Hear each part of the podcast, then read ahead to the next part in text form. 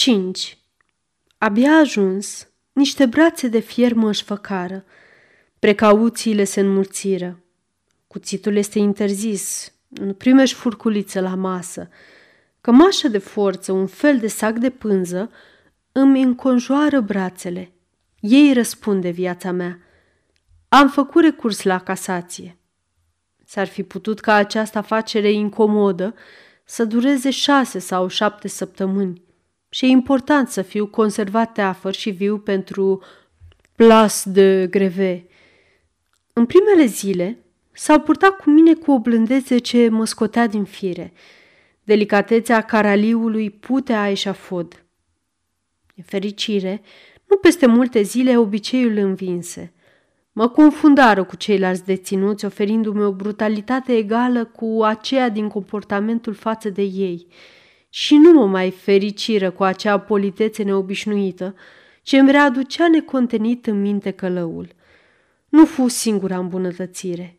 Tinerețea mea, faptul că eram supus, grija capelanului și, îndeosebi, câteva cuvinte latinești pe care le-am rostit portarului închisorii și pe care acesta nu le-a înțeles, mă învredniciră să am dreptul la plimbare o dată pe săptămână, la oaltă cu ceilalți deținuți, și făcură să dispară cămașa de forță ce mă paraliza.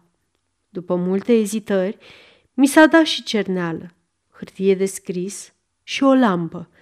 În fiecare duminică, după liturghie, Ni se dă drumul la aer, la ora de destindere.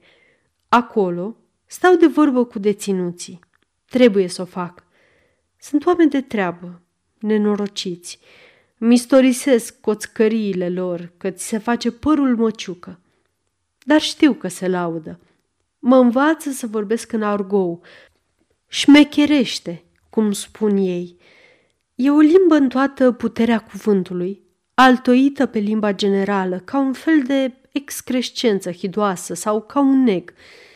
Câteodată e de o energie neașteptată de un pitoresc înspăimântător. Ți-a dat borșul, îți curge sângele. A te lua cu vădana, a fi spânzurat, ca și când funia spânzurătorii ar fi văduva tuturor spânzuraților. Capul unui hoț are două nume, catul de sus – când meditează, gândește și se sfătuiește despre crimă, dovleacul, când îl taie călăul.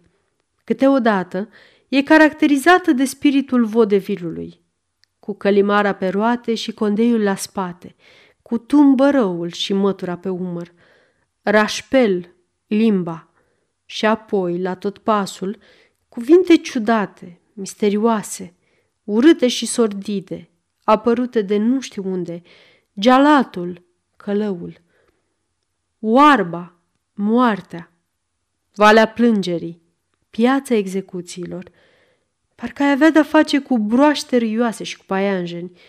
Când auzi vorbindu-se această limbă, capeți un gust de murdar, de praf, gustul unei grămezi de zdrențe ce ar fi strecurate în nasul tău. Cel puțin oamenii aceștia mă deplâng sunt singuri. Caralii, polonicari și cei de tapa lor nu le port pică. Sporovăie, râd și făsuiesc despre mine, în fața mea, ca despre un lucru.